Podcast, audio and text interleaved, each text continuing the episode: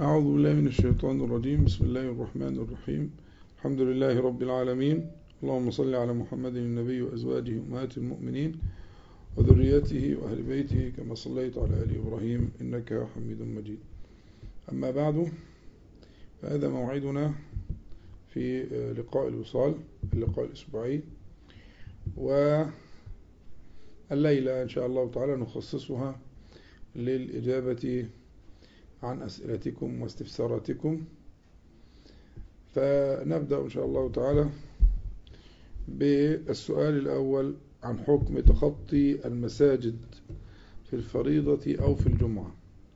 حكم تخطي المساجد في الفريضة أو في الجمعة يعني أن يذهب المرء إلى مسجد أبعد من المسجد الذي يكون بجواره.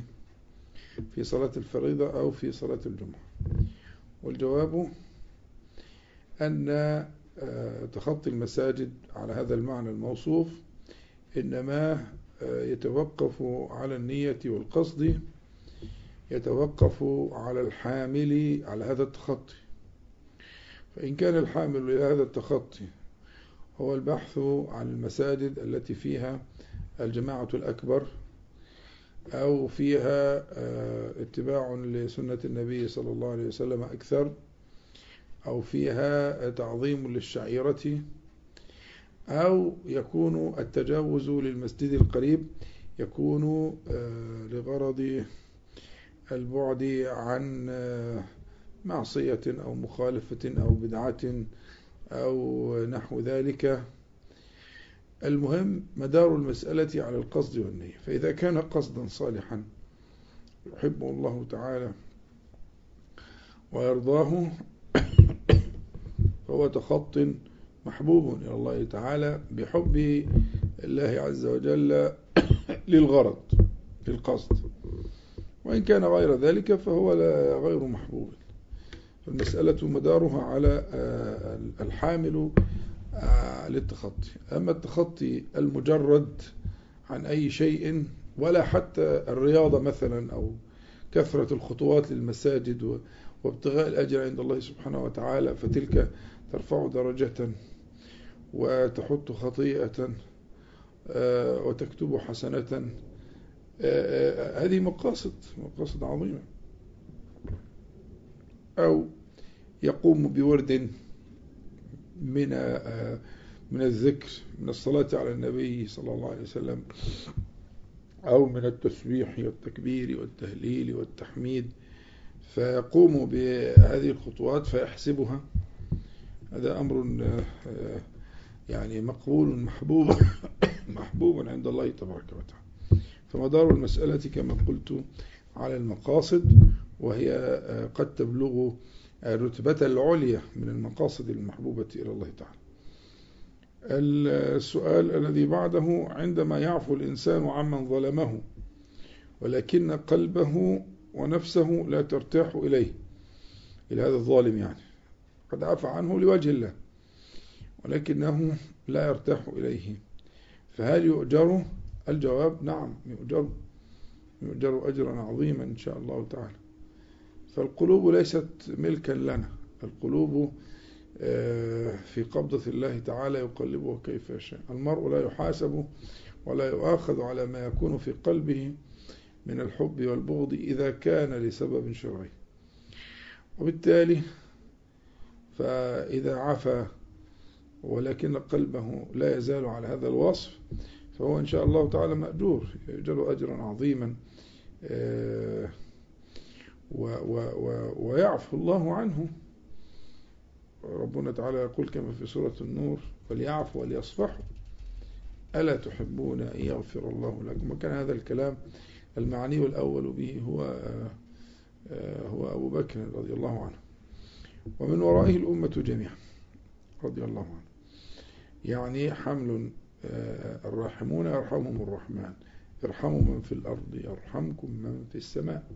الله عز وجل عفو يحب العفو ويحب أهل العفو. فإذا سيبلغ رتبة عالية عند الله تعالى بعفوه ولا يشترط في ذلك أن يكون قلبه مرتاحا أو صافيا نحوه أبدا. هذا غير مشترط والله أعلم. السؤال الذي بعده يقول شخص يعمل في الملابس ويضع العلامات آه، العالمية يعني لماركات ماركات عالمية.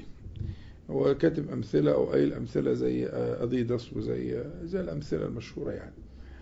وهذه لا تكون آه، أصلية يعني هذه ال ال وغالبا ما تباع في الأماكن الشعبية إلى آخره وتباع ربما بعشر ثمن الأصل أو أكثر أقل كمان من العشر. فهل في ذلك كذب أو تدليس؟ يعني هذا حرام. أن يضع الماركات على الجواب. ليس حرام ليس حرام.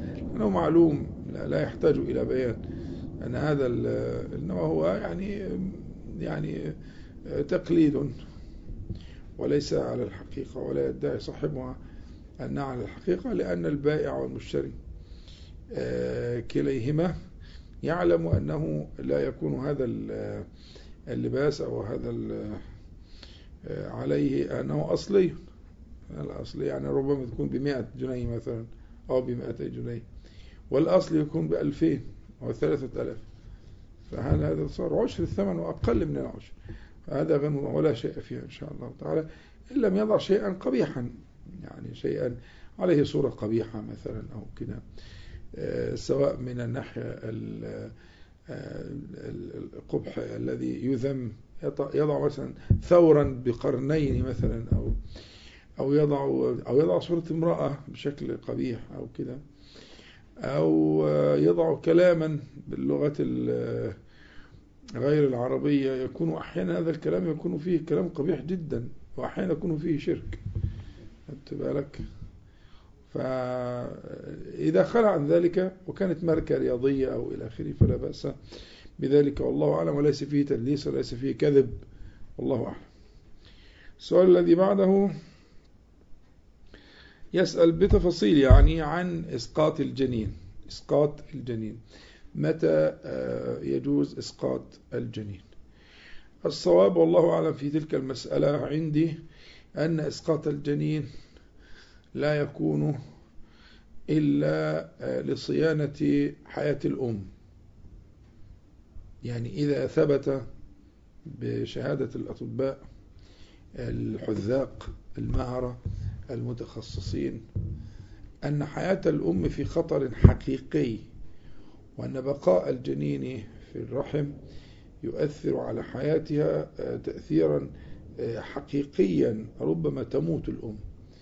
هنا آه، يجوز إسقاط الجنين في أي عمر كان. للمحافظة على حياة الأم. أما إذا كان إسقاط الجنين تحسبا لأنه مثلا سيخرج مشوها أو يغلب على الظن أنه كذا أو كذا أو لخوف من كذا أو لعار يلحقهم أو لفقر أو كل هذه الأسباب والأشياء لا تجوز بحال لأي عمر من أعمال الحمل إنه قضاء الله تعالى ولعله يكون فيه يكون فيه خير كثير. وربنا تعالى قال في القرآن الكريم في سورة البقرة كتب عليكم القتال وهو كره لكم وعسى أن تكرهوا شيئا وهو خير لكم وعسى أن تحبوا شيئا وهو شر لكم والله يعلم وأنتم لا تعلمون. فالشاهد أن مسألة إسقاط الجنين لا تجوز إلا في حال واحد. التهديد الحقيقي المثبت بخبرة الخبراء وشهادة الشهود العدول في التخصص أن المرأة في خطر يعني أن حياة المرأة في خطر وما عدا ذلك فإياكم وأن تسلكوا سبيل الإسقاط آه، حتى لو كان حمل سفاح حتى لو كان حمل سفاح فإنه لا يسقط. لا يسقط إلا في حال المحافظة على الروح المتيقن من حياتها اللي روح الأم. روح الأم روح متيقن متيقن من حياتها. أما روح الجنين فهي روح مظنون. فهنا إذا تعارض المظنون مع المتيقن فالمسألة مفهومة لكن غير كده إياكم وهذا الطريق الشائك. السؤال الذي بعده يقول هل يجوز فتح التربة بعد يوم من دفن الميت لدفن آخر؟ الجواب نعم لا شيء في ذلك. لا شيء أن تفتح التربة بعد يوم أو أقل أو أكثر لا شيء. لدفن الميت الآخر طالما ليس هناك مكان مستقل لدفن الميت الآخر فلا بأس بفتح التربة. هذا أمر مباح إن شاء الله تعالى. مع الآداب المرعية في صيانة الميت فالميت حرمته كحرمة الحي. فلا يهان ولا يداس ولا يكسر عظمه وإلى آخره. فيعني يحافظ على حرمة الميت قدر الطاقة ويدفن الميت الآخر.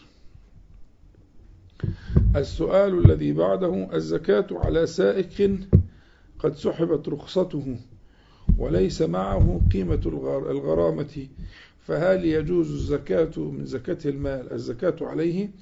الجواب أن آه، الأصل في الزكاة أن تكون لمستحقيها وأن تكون على وجه التمليك التملك. يبقى الأصل في الزكاة أن تكون لمستحقيها.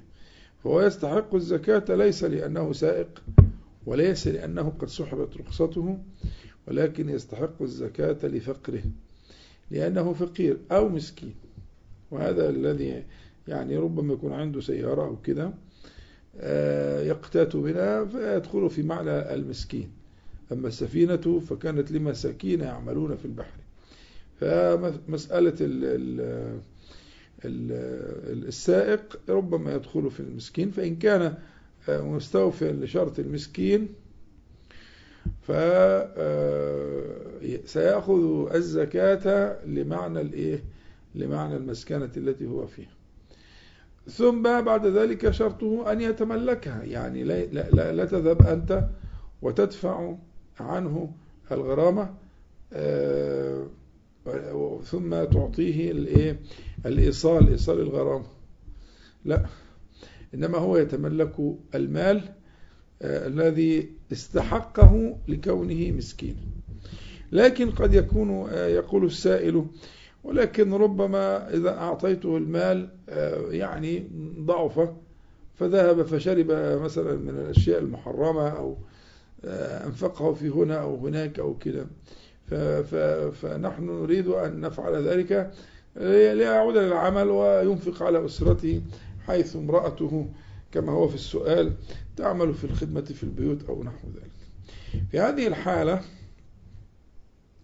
نطلب منه توكيلا بمعنى أقول للسائق والله يا عم فلان ربنا سبحانه وتعالى أرسل لك رزقا ومالا فإيه رأيك؟ أن أنا بهذا المال أدفع لك الغرامة ونعيد لك رخصة القيادة مرة أخرى. فإذا قال نعم وغالبا ما سيقول نعم فحينئذ تكون أنت أو يكون هذا المتكلم أو غيره يكون يصير يعني بمعنى يصير يصير وكيلا وكيلا له في قبض المال وفي آه، التصرف فيه في الجهة التي هو رضيها. وكده نبتعد عن فكرة آه، يعني أن آه، أنه لم يملك. لأن التمليك كما قلت لك التمليك شرط. تمليك في الزكاة شرط. تدخل تدخل في ملكه في حوزته. ف ونحن نخاف من المحظور فلا بأس بالجمع بين ذلك أن نقول له يعني لا نسميها زكاة ليس شرطا. ليس شرطا في أن تعطي امرأ مالا من الزكاة أن تقول له تلك زكاة وتلك من أوساخ الناس و... لا لا لا اطلاقا. لا يشترط ذلك. لكن نقول له هذا رزق جاءك من عند الله تعالى في خير جاي لك إلى آخره. ف أو حتى في بعض الناس يعني ربما تقول له يا أخي اعتبره قرض إن شاء الله خذوا قرض. لا بأس لا بأس. أنت لا, لا يشترط أن تسميه وده الراجح يعني من كلام أهل العلم إن شاء الله. واللي فيه مراعاة لمشاعر الناس. لا يشترط أن تقول ها تلك زكاة لا لا إطلاقا. لكن تقول له حتى لو رأيته يعني يتعفف فقل له يا خلاص يا سيدي ده قرض ولما ربنا يوسع عليك برد ومش هناخد حاجة ولا هنرد ولا هنعمل. فلا بأس بذلك. الشاهد أنك إن خشيت أنه يأخذ المال ولا يجدد الرخصة أو لا يدفع الغرامة فافعل ما قلت لك ومن الزكاة إن شاء الله تعالى. مع التنبه إلى شرط التمليك. نحن نتحايل بحيلة شرعية صحيحة على مسألة الإيه؟ مسألة التملك. السؤال الذي بعده آه، متى يجوز تأخير الحمل؟ متى يجوز تأخير الحمل؟ تأخير الحمل يتوقف على شيئين أو ينبني القرار فيه على شيئين. على القصد والنية والحامل على آه، هذا التأخير ويتوقف على الوسيلة والأداة المتخذة لهذا التأخير. وكلاهما له ضابط في الشرع الشريف. مسألة القصد اشترط في تأخير الحمل ألا يكون بسوء الظن بالله تعالى. هذا هو الشرط الأعز الأعظم الأجل. يحذر الزوجان من سوء الظن بالله تبارك وتعالى. من جهة من جهة المال والنفقة وما يكون في معناه ما يكون في معناه. فالمحظور الأكبر في ذلك هو سوء الظن بالله تبارك وتعالى آه، خشية إملاق آه، من إملاق آه، ما في معنى ذلك. يبقى هذا المتعلق بالقصد والنية أما إن كان بقصد المباعدة بين الحملين واستجماع قوة الأم وصحتها وراحتها وما في معناه هذا لا بأس به. لا بأس به يعني إن كان يعني بهذه المقاصد فهي مقاصد مقبولة. لكن أن يكون المقصد خشية الإملاق أو أن يكون المقصد أن تحافظ على جمالها وجسمها ومش عارف إيه أو أكون المقصد دوشة العيال ووجع الرأس إلى آخره. هذا أمر لا يقبل عند الله تعالى. هذه المقاصد مردودة على أصحابها ولا تقبل عند الله تعالى. الشيء الثاني هو الطرائق. الطرائق التي تتبع في تأخير الحمل. فإن كان تأخير الحمل بطريقة مأمونة شرعية فلا بأس. يعني كمثلا آه، في في في فترة الأمان أو كمثلا العزل كما في الصحيح كنا نعزل والقرآن ينزل يعني لو كان فيه شيء لا حكم الله تعالى فيه فالسكوت آه، تأخر البيان عن وقت الحاجة لا يجوز. فلما تأخر البيان عن وقت الحاجة دل ذلك على أنه جائز على أن العزل جائز. فما هذه الوسائل المتبعة المأمونة لا بأس بها. آه، لكن الوسائل التي يكون فيها من المخاطر آه، كمثلا الهرمونات. الهرمونات هذا شيء خطير جدا سواء بالأقراص أقراص منع الحمل لأنها تهيج الأنسجة وتسبب الأورام الخبيثة. نسأل الله تعالى العافية. بالتالي الوسيلة معتبرة شرعا. يبقى المقصد معتبر الذي حمل آه، الناس على تأخير الحمل وكذلك آه، الوسيلة. فالمقصد والوسيلة والوسيلة معتبران في هذا آه، المعنى. والله أعلم. السؤال الذي بعده يعني سؤال يحتاج لدرس كامل فربما إن شاء الله نفرد له درسا. يعني إن شاء الله إن كان في نصيب. وتذكرونني في المجلس القادم في الخميس.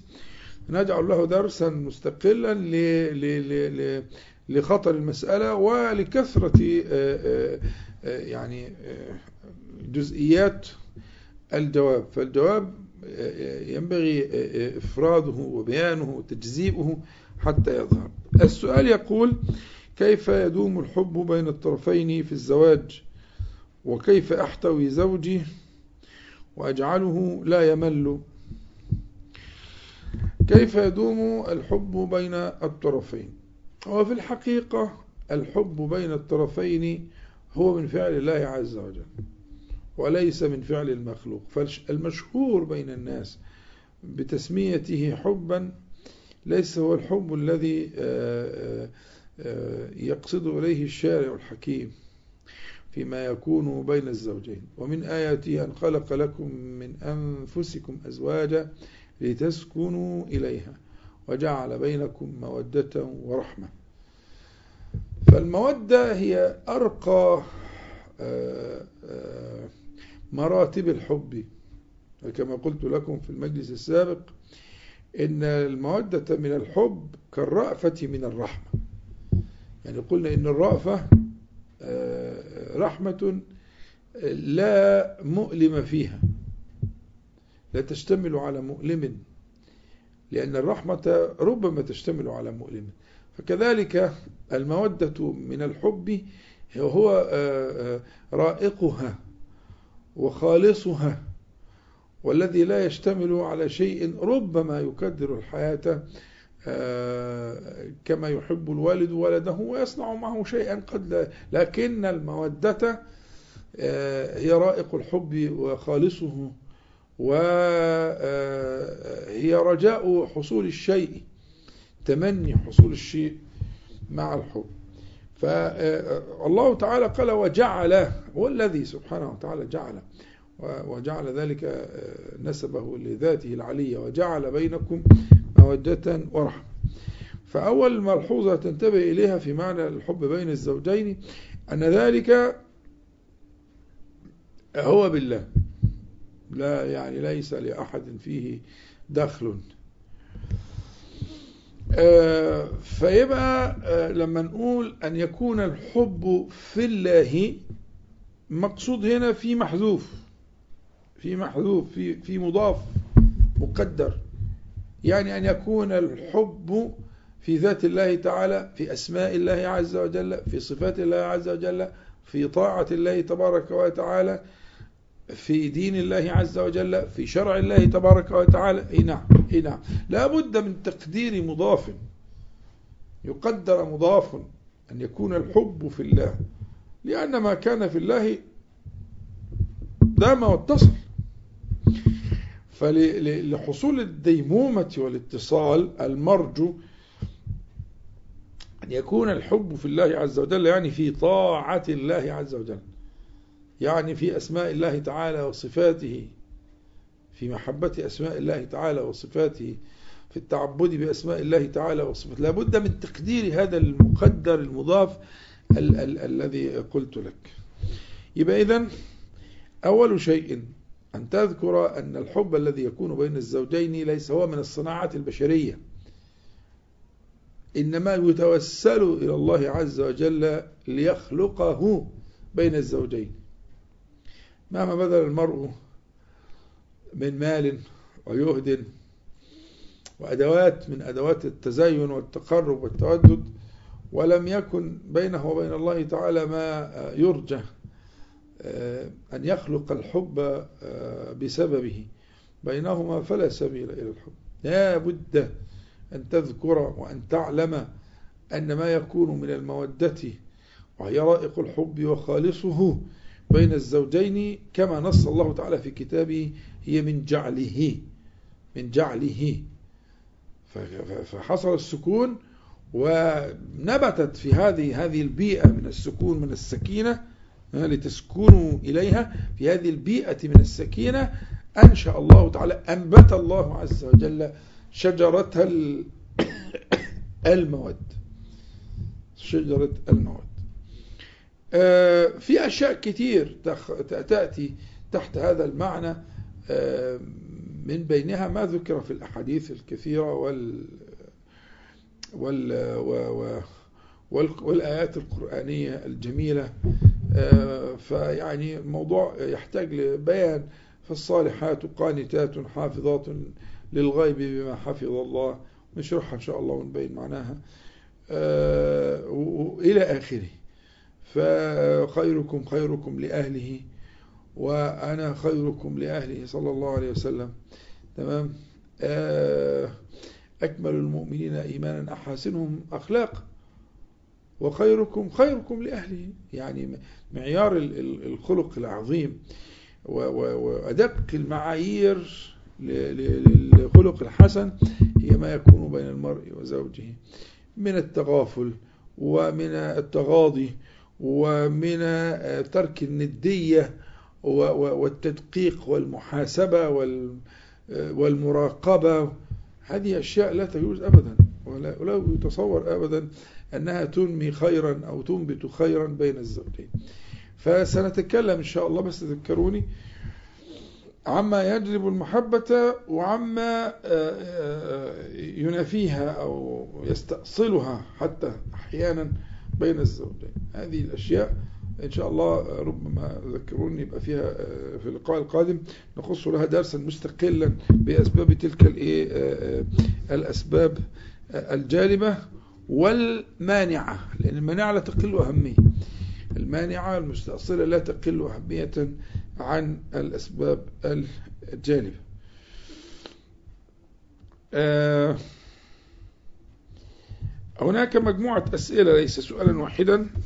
مجموعة أسئلة جاءت آه، تدور حول الذي يتوب عن المعصية آه، ثم يعود فيصيبه اليأس.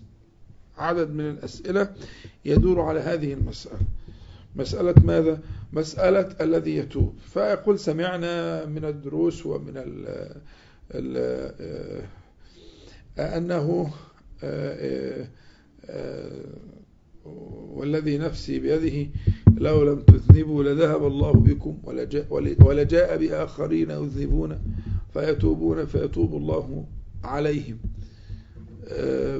يعني فكتب على ابن آدم نصيبه آه، من من الزنا مدرك ذلك لا محالة آه، فيعني تقولون ذلك فنسعى في التوبة ونتحرك ولكن نعود مرة أخرى. آه، إن عبدا أذنب ذنبا فعلم أن له ربا يأخذ بالذنب فتاب فتاب الله عليه ثم عاد فأذنب ذنبا. فعلم أنه أن له ربا يأخذ بالذنب فتاب فتاب الله عليه وهكذا في المرة الرابعة يقال له اعمل ما شئت فقد غفرت لك. إيه معنى الكلام بقى؟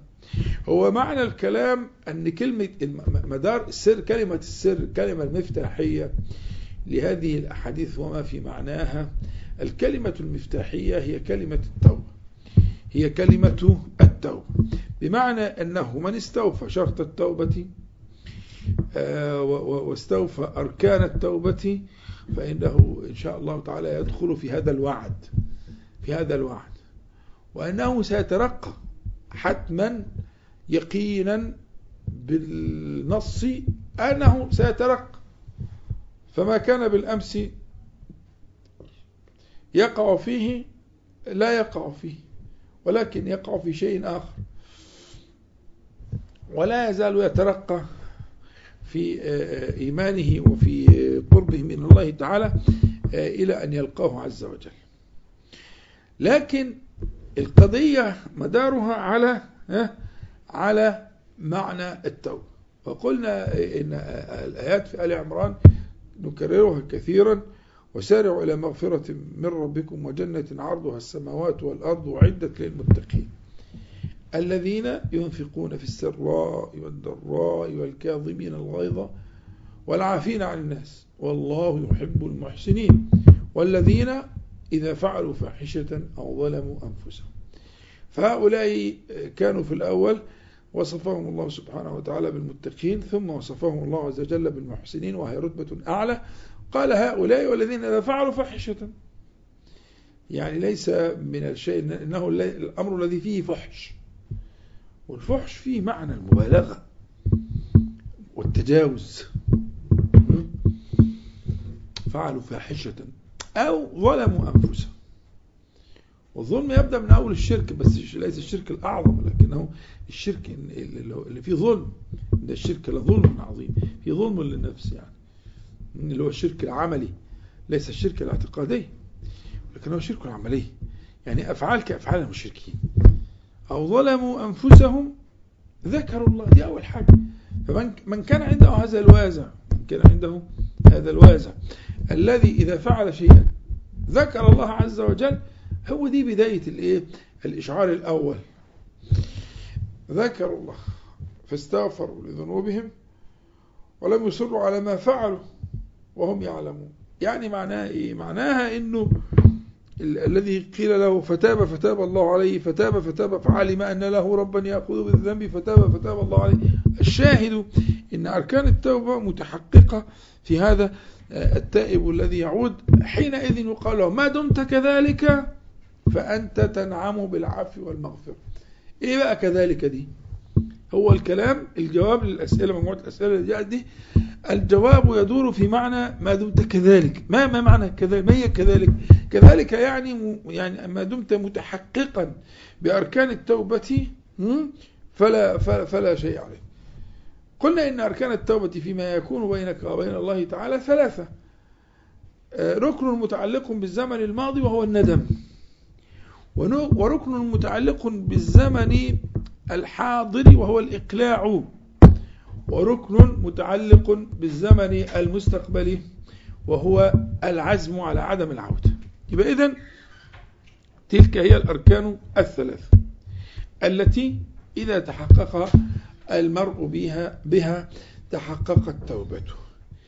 أما الركن الأول وهو الركن الأعظم لقوله صلى الله عليه وسلم الندم توبة فهو معناه أن يتدارك قبل فوات الأوان. يعني مثلا آه، الله تعالى يقول ويوم عض الظالم على يديه. ويقول فأصبح يقلب كفيه. ويقول إلى آخره هذه مظاهر لمظاهر النادمين. يعتصر القلب على ما فات ولم يدرك. يبقى آه، الندم في الحقيقة هو حال القلب. حال القلب. وما يظهر على الجوارح من دمع العين أو من العض على اليدين أو من تقليب الكفين أو من إلى آخره. هذه الأشياء إنما هي آثار لما في القلب. يبقى الركن الأعظم الأول وهو الندم هو عمل القلب. عمل القلب واعتصاره وألمه على فوات الأوان. تمام؟ طيب.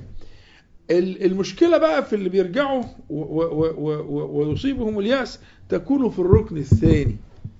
تكون في الركن الثاني. لأن الركن الثاني هو الإقلاع. هو الإقلاع.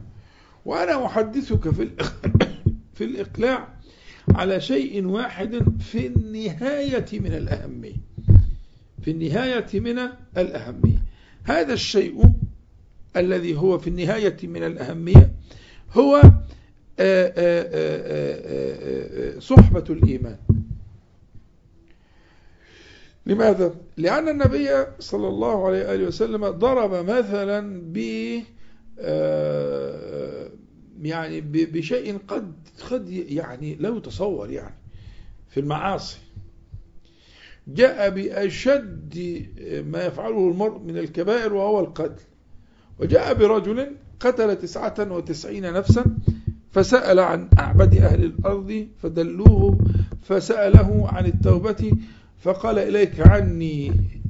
يعني لم يجد له بابا أبواب التوبة فقتله أتم به الماء. فهذا رجل كالوحش بل هو أشد وحشية من الوحوش. قتل تسعة وتسعين آه، آه، ثم أتم المئة بأعبد أهل زمانه وذلك. لكن هناك نداء في في في هذا البئر الأسود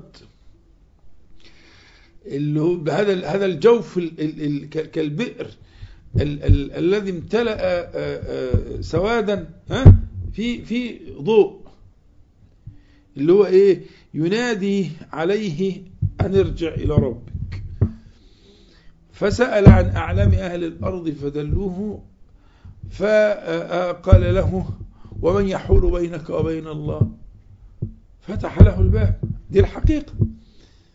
لكن هنا احتاج لمسألة التشخيص والعلاج كما أقول دائما.